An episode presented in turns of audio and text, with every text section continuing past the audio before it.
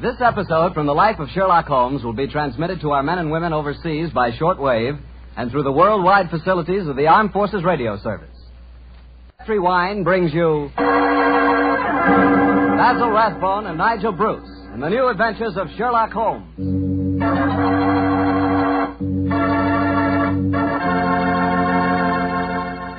The Petri family, the family that took time to bring you good wine, invite you to listen to Dr. Watson tell us another exciting adventure he shared with his old friend, that master detective, Sherlock Holmes.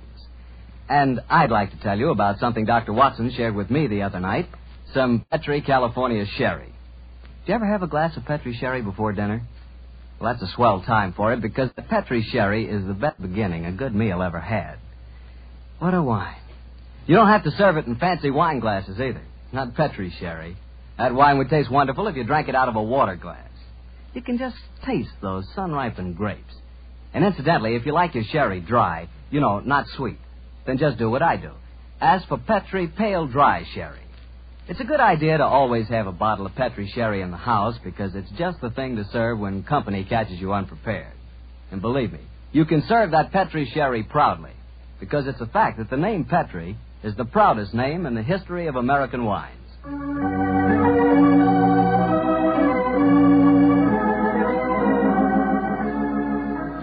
And now let's visit with our good friend, Dr. Watson. I know he's expecting us. Come in, come in, come in. Ah, good evening, Mr. Bartell. Evening, Doctor. Oh, you have the old black tin dispatch box out again, I Yes, see. my boy. I've just been refreshing my memory on one or two points in connection with tonight's story. Uh, draw up a chair. Thanks. That's it, that's it.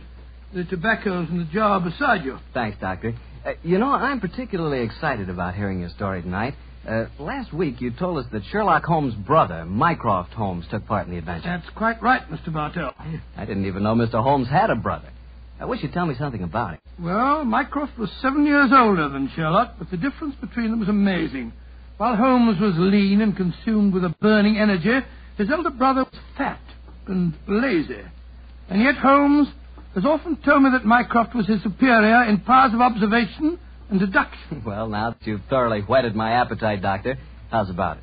Very well, my boy. I suppose this story really began in Mycroft Holmes's room at the Foreign Office in London. Although I've said he was a lazy man, he did hold a position of considerable importance. In fact, you may remember that on more than one occasion Holmes has said Mycroft is the British government. But uh, to get back to my story. It's on a June morning in 1912, just before the First World War, that a young man in the Foreign Office named Guy Travers stood talking to Mycroft Holmes, who sat sprawled in an armchair before him, his feet resting on another chair, his cupped hands cradling his ample stomach. Mr. Holmes? Mr. Holmes, you haven't gone to sleep, have you, sir? No, Travers, I'm not asleep. I'm just waiting for you to get to the point. Well, sir, the point is that I'm on the track of a most elusive female spy. Dear me, how exhausting. She's dangerous, sir, very dangerous. She's not only a collector of information, but a sort of central clearinghouse of military secrets as well. You seem to be a little young, Travers, to be on such a case. I asked for the assignment, sir. Why? Female spies aren't as glamorous as they sound, you know. No one knows that better than I do, sir. You see, my brother got mixed up with this girl two years ago. He was cashiered from his regiment and committed suicide. I'm sorry, Travers. Tell me what you found out about her. You say you've been on her track? I've traced her to a number of seaside towns, but she keeps slipping through my fingers. Have you a list of the towns? Yes, sir. Here you are. No, no, no. You read them to me. Well, I first got on her track at Torquay. From there, I followed her to Weymouth, Bournemouth, Portsmouth, Bognor, Worthing, Hove, Brighton, and. I uh, trust you drew the obvious conclusion. I think I did, sir. Several of those towns are naval bases. No, no, no. The list you've just read me is a recognized theatrical circuit. Oh, I, I never thought of that. The simplest way to track down your spy is to find whether she was appearing in either a play or variety act in all of the towns on the dates covered by your inquiries. Yes, Mr. Holmes, I'll do that at once, and I'll report back to you. Oh, very well if you must. Close the door quietly, won't you? I'm confoundedly sleepy.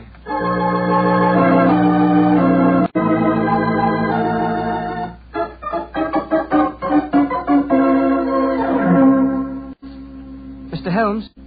Mr. Holmes, you haven't gone to sleep again, have you, sir? Oh, it's you, Travers. Well, what did you find out? A great deal, sir. The only theatrical show that was appearing at all of those towns was a magician's act called The Great Gandolfo. I trust you went and saw the performance. Yes, sir. Last night at Hastings. And? The magician's assistant was a girl who looked exactly like the one I saw my brother with two years ago. Did you go backstage and talk to her? Yes, sir. But it's a funny thing. For though she looked exactly like the other girl, I swear she isn't the same one. This girl seemed utterly charming and sincere when she told me she'd never heard of my brother. Hmm, that's the danger of putting you young fellows on a case of this kind. A beautiful woman and a good actress can fool you nine times out of ten. What's your next move, Travers? Well, sir, I was hoping perhaps perhaps you might come down with me and see the act. It's playing at Eastbourne tomorrow. It's not very far, sir. Stir my twenty stone. leave, leave the comforts of my office and club to track a spy. No, my boy. However, your mention of Eastbourne gives me an idea. Yes, sir? My young brother Sherlock is living on a bee farm a few miles outside Eastbourne.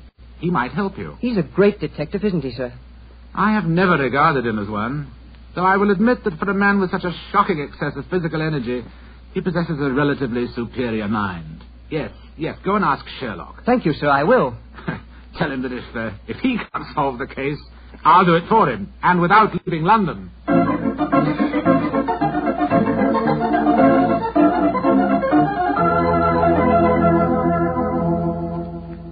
And so, Mr. Holmes, I did as your brother suggested and came down here to Eastbourne to tell you about the case. I quite understand, Mr. Travers. Very interesting story it is, too, my boy. I'm certainly glad that I happen to be staying down here with you, Holmes. Uh, you'll handle the case, of course. I'm undecided, old fellow. The problem presents some interesting possibilities, and yet my life here among the bees has taken on a pleasant and soothing pattern. Oh, I, I hate to disturb Oh, it. come, come, come, Holmes. It'll be good for you to get away from your wretched bees for a few days. I forgot to tell you, Mr. Holmes. As I left your brother, he told me that if you couldn't solve the case, he'd do it for you without leaving London. Dear old Mycroft. He meant that as a challenge. Hand me the paper, will you, Watson? Uh, yeah. Thanks, old chap. Oh, what are you looking for? The amusement guide. Ah, there it is. Devonshire Theatre, Eastbourne. Twice, nightly varieties, 6.30 and 9. The Great Gandolfo, King of Magic. You mean you'll come to the theatre with me tonight, Mr. Holmes? Certainly. I can't allow Mycroft's challenge to go unanswered, and I'm sure that Dr. Watson will accompany us when I tell him Miss Sissy Gitana is also appearing on the bill singing. An old favorite of his. There was I a waiting at the church, waiting at the church, waiting at the church. Lord, how it did upset me. Oh. All at once he sent me round a note. Here's the very note. This is what he wrote. Can't get away to marry you today. My wife won't let me.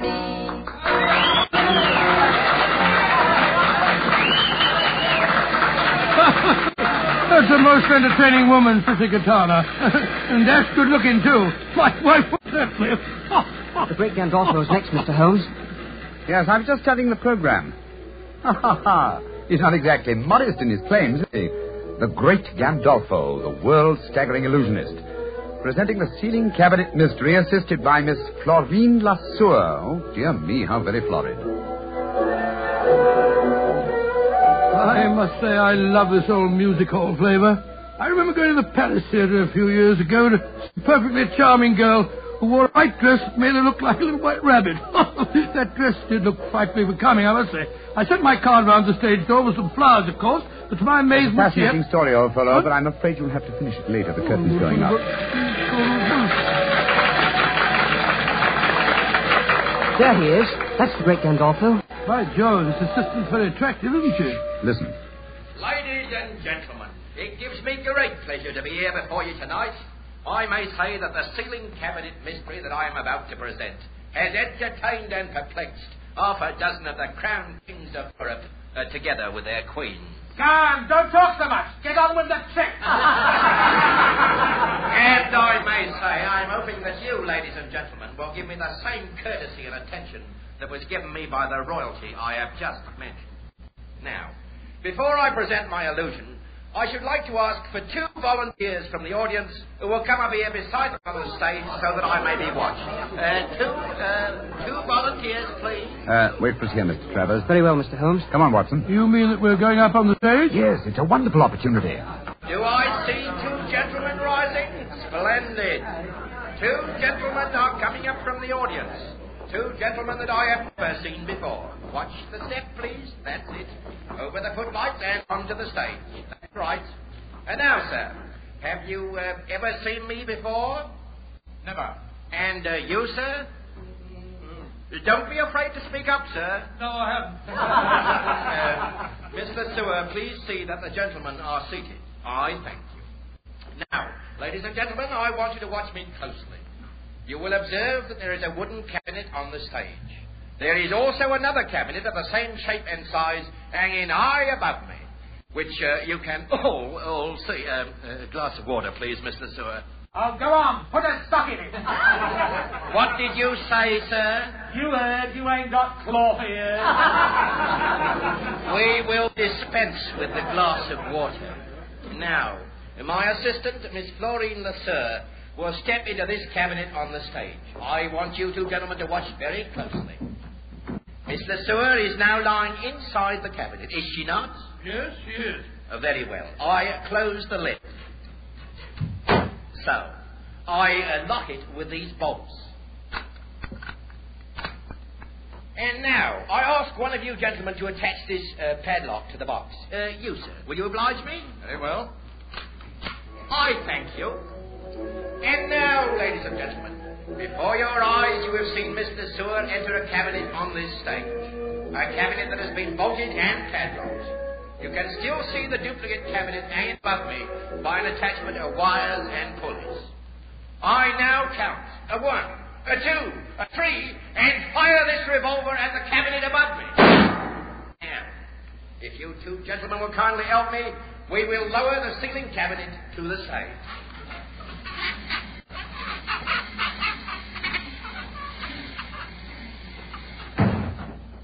You will notice that this cabinet is also bolted and padlocked.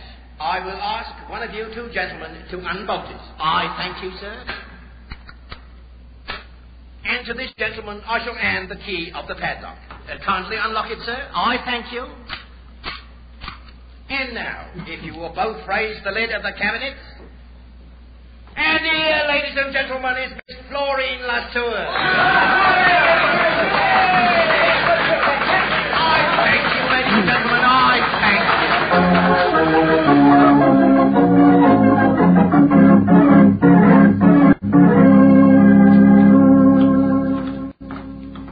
Oh, why did we have to leave, Holmes? I was having a wonderful time. Sorry to drag you away, Watson, but there's work to be done. Mr. Holmes, if you want to go backstage, I'll introduce you to Miss Lasseur. Oh, that's a splendid idea. Before we do that, Mr. Travers, there's one important fact I want to know. What is it, sir? I presume you have a dossier of the available facts concerning this spy? Yes, sir. Everything that we've been able to find out. Uh, among that evidence, do you by any chance have any fingerprint records? Yes, sir, I do. Splendid. Then let's go at once to the nearest police station and compare the fingerprints on this glass with those in your possession. Where did you get that glass, Holmes? You remember that Miss Lasseur, before she entered that cabinet on the stage, handed Gandolfo a glass of water. You mean that's the glass? Why else should I be carrying a drinking glass with me, old chap? Hmm, very neat, Mr. Holmes, and right under the nose of a magician, too. Well, I'm not exactly inept at the practice of uh, legerdemain myself, Mr. Travers. Come on. Let's have a talk with that local fingerprint expert, shall we?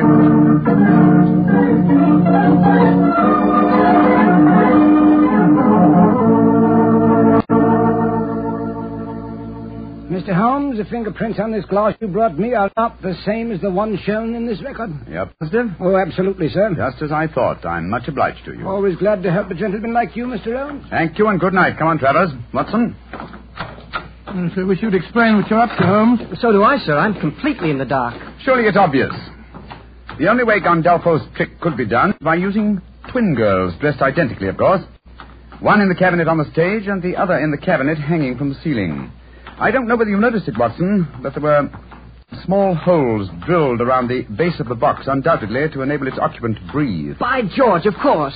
That would explain why the girl I spoke to didn't seem to know me, or my brother when I spoke of him. Mm-hmm. Exactly. And in any case, how better could a spy hide herself from a role where her employer, a magician, must, by the very nature of his trick, deny her existence? The question is, which girl is the spy? This fingerprint test has given us the answer. You mean it isn't the girl on the stage, the one who assisted Gandolfo? It certainly is not, old fellow. Your spy will be in the cabinet, suspended high above the stage of the Devonshire Theatre at nine o'clock this evening. But this time we will watch the performance from the audience.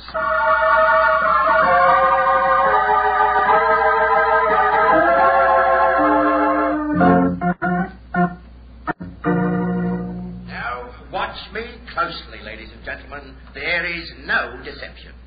A one, a two, a three. And now, if you two gentlemen will kindly help me, we will untie the ropes and lower the ceiling cabinet to the stage. Holmes, we, we must never get away. Don't worry, old chap. But keep your eyes skinned. You may have a surprise for us. I will now ask one of you two gentlemen to unbolt the cabinet. I thank you, sir. And now, if this gentleman will take the key and unlock the padlock, I thank you, sir. And now, if you will both raise the lid of the cabinet, I thank you. And here, ladies and gentlemen, is Miss Florine Lasseur. Mr. Sewer, step out, please. Mr. Sewer, bring down the curtain. It's an accident. Come on, Watson. Let's get up on the stage. Right you are, Holmes.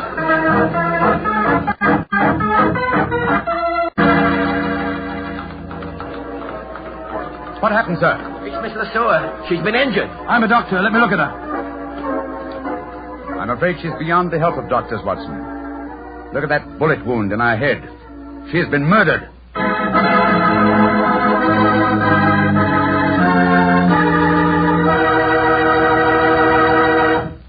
We'll hear the rest of Dr. Watson's story in just a few seconds, so I'm just going to make a very quick suggestion. If you like good food, who doesn't, you'll find that good food always tastes better when accompanied by a good glass of Petri wine. And Petri makes wonderful mealtime wines. If you like a red wine, you know, to go with any meat or meat dish, you really like Petri California Burgundy. And if you prefer a white wine to go with chicken or fish, you couldn't ask for a better one than Petri California Sauterne. Remember those two wines, huh? Petri Burgundy and Petri Sauterne. They're Petri wines, so you know they're good.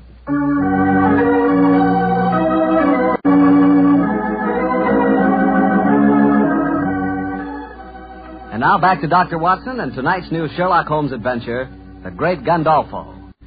What happened next, Doctor? You just got to the part where you and Sherlock Holmes, on, on the stage of a vaudeville theater, were examining the dead body of one of the great Gandolfo's assistants. That's right, my boy. As you can imagine, the excitement was intense. The local police were soon at the theater, and the officer in charge, a certain Sergeant Buff, seemed to take a very great personal dislike to Sherlock Holmes. So the great Sherlock Holmes comes out of retirement to teach our police force how to handle a case. Oh, eh? Sergeant Buff, you're being ridiculous. I'm not trying to teach the police anything. You follow your own line of investigation, and I'll follow mine. And supposing I say I don't want private detectives poking their nose into a police investigation. Then, my good man, I shall report your conduct to the local chief of police and obtain the necessary permission. Uh, no need to get uppity about it, Mr. Holmes, but too many cooks spoil the broth, you know. Oh, an extremely profound remark, Sergeant. And now, if you'll excuse me, I've work to do. And so have I. And we'll see who gets to the bottom of this first. I'm going to Gandolfo's dressing room. Holmes, I'm worried about the dead girl's twin sister. I've been looking for her everywhere, and no one seems to have seen her since the tragedy occurred. Naturally, my dear chap, you'd hardly expect her to reveal the secret of the cabinet trick by exposing the fact that the uh, dead girl had a twin. But I never thought of that. But we saw her there on the stage when the trick started. Seems to me that she's in great danger. She is in very great danger. But don't worry. I've taken the precaution of having her guarded. Oh, how, Holmes? I'll explain that to you later. In the meantime, we have to work fast. It appears that Sergeant Buff is out to try and show me up by uh, solving the case first. That makes the second challenge I've received today.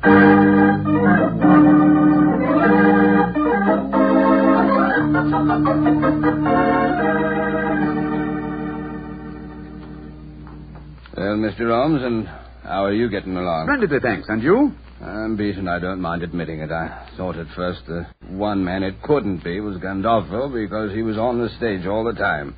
But then it seemed to me that he might have fired a live bullet when he shot at the box on the ceiling. The angle from the stage wouldn't coincide with the bullet hole in the bottom of the box, Sergeant.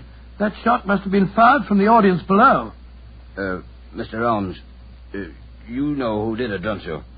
Yes, Sergeant, I do. Well, I wish you'd tell me, Mr. Holmes. It should be obvious, Sergeant. Once you examined the corpse, please tell the sergeant your findings. The girl was lying on her back in the box. There was a small hole in her forehead and a large one in the nape of her neck. Exactly. And since the point of entrance of a bullet is smaller than the point of exit, it proves that she must have been shot lying in the box from above. Once the box was in position over the audience, Uh, she could have been shot only from below. Therefore, the girl had already been killed when the box was hoisted to the ceiling. By Jove, yes. And only one person could have done that. Only two. Oh, how do you figure that out, Mr. Holmes? The dead girl's sister had the same opportunity as the great Gandolfo himself. Of course she had. Uh, now I see why you were having her watched, Mr. Holmes. If you'll excuse me saying so, sir, I begin to think it's a good thing you're on this case after all. Oh, that's very generous of you, Sergeant. And now, perhaps, if you, uh, you'll do me the favor of keeping an eye on Mr. Gandolfo yourself. Uh, of course I will, sir. Where are we going, Holmes? To the Jolly Fisherman Hotel to call on Miss Lasseur. How do you know she's there? I just received a message from young Travers. He followed her on my instructions as she left the theater. Come on, old chap. There's no time to be lost.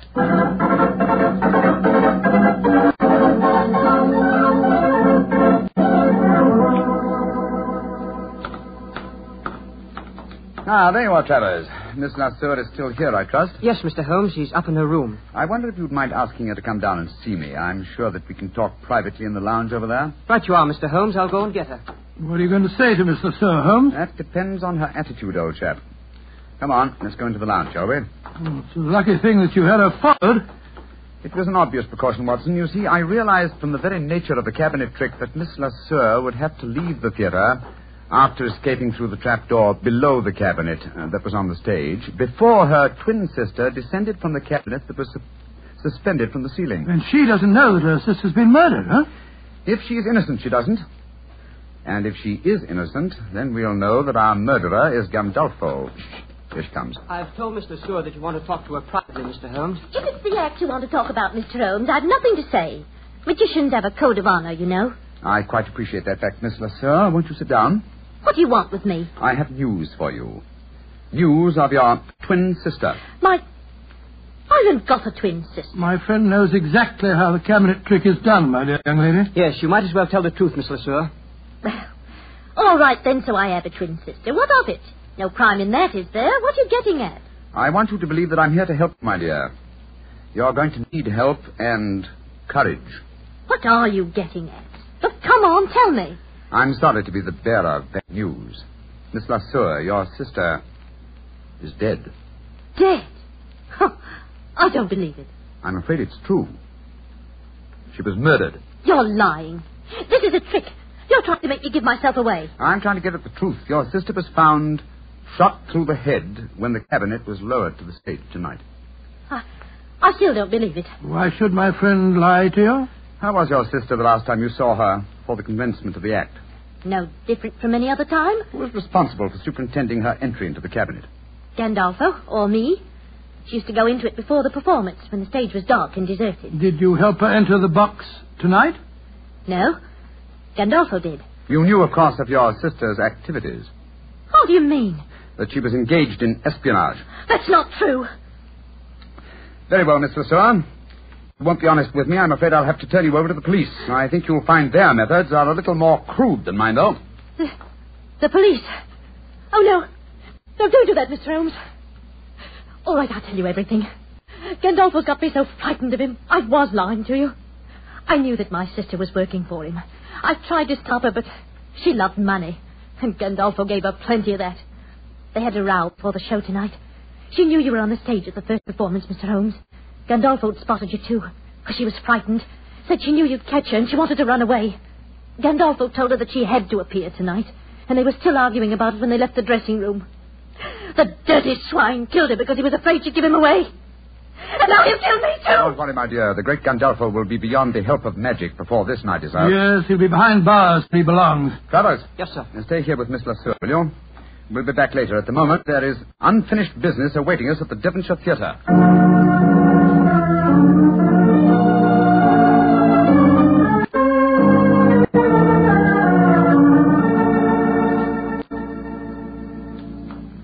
Well, Mr. Holmes, I can't tell you how grateful I am. Gandolfo's safely in prison thanks to you, and now you tells me you don't want no credit in the case. Oh, my dear Sergeant. I'm really a bee farmer, you know. In any case, I want to restore your faith in private detectives. The next time you meet one, I'm, I- I'm sure you won't be so, um, uh, so unfriendly, shall I say? Uh, I'm humble, sir. I, I'm very humble, and, and I thank you very kindly for all you've done. Oh, and uh, uh, uh, by the way, Mr. Holmes, uh, this telegram arrived for you at the theater uh, while you were away, and here you are, sir. Oh, thank you, Sergeant Buck. Uh, no, sir, it's Me that should be thanking you, sir. Who on earth knew that you were at the theater tonight? You'll soon find out. Well, what does it say, Holmes? it's from my brother Mycroft. Mycroft? What's he going to say? Really, it's quite humiliating. After all, he said he hadn't, uh, he wouldn't have to, and he never did leave his armchair in London. Listen to this. Have just checked on Gandolfo's repertoire of magic tricks. You will find spy in box suspended from ceiling of theater. Elementary, eh, my dear Sherlock? Why, Joe Holmes, he, he really is amazing, isn't he? he is also a prophet, old chap. Prophet? How do you mean? Well, he indicates the handwriting on the wall. I'm past my prime. I'm too old for alert detection. It's back to me bee farm, old fellow. It's back to me bees.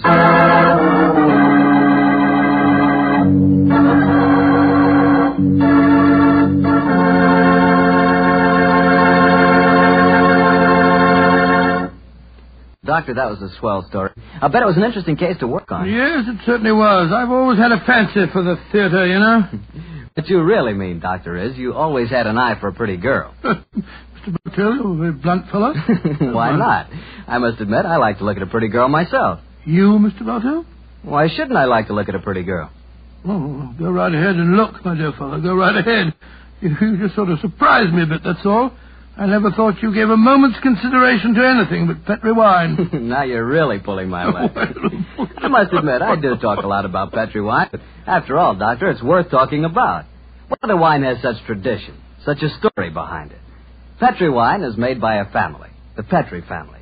They've owned and run their own business ever since its inception, back in the 1800s. The Petri family's been making good wine for generations, and they've been handing on down in the family from father to son from father to son, the fine art of turning luscious, sun-ripened grapes into fragrant, delicious wine. And that sure adds up to a lot of experience. You can just bet your last dollar that no matter what kind of wine you want, when you ask for a Petri wine, you're asking for good wine. Because Petri took time to bring you good wine. Well, Doctor, how about giving us a clue to next week's Sherlock Holmes adventure? Well, now, uh, next week, Mr. Bartell, I'm going to tell you a most unusual story that took place aboard a small steamship as it plowed through the stormy seas of the Indian Ocean. I call the adventure Murder by Moonlight. Oh, uh, before I say good night, ladies and gentlemen, remember that on Saturday, October the 27th, the nation will observe Navy Day. This is your opportunity to thank our fleet for its magnificent contribution towards victory. Don't forget, will you?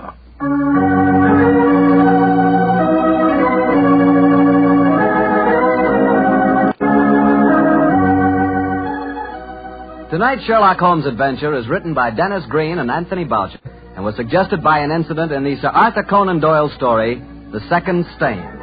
Mr. Rathbone appears through the courtesy of Metro Goldwyn Mayer and Mr. Bruce through the courtesy of Universal Pictures, where they are now starring in the Sherlock Holmes series.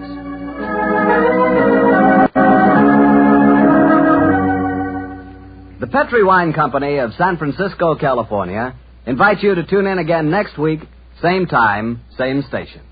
This is Harry Bartell saying goodnight for the Petri family. Sherlock Holmes comes to you from our Hollywood studios. This is the Mutual Broadcasting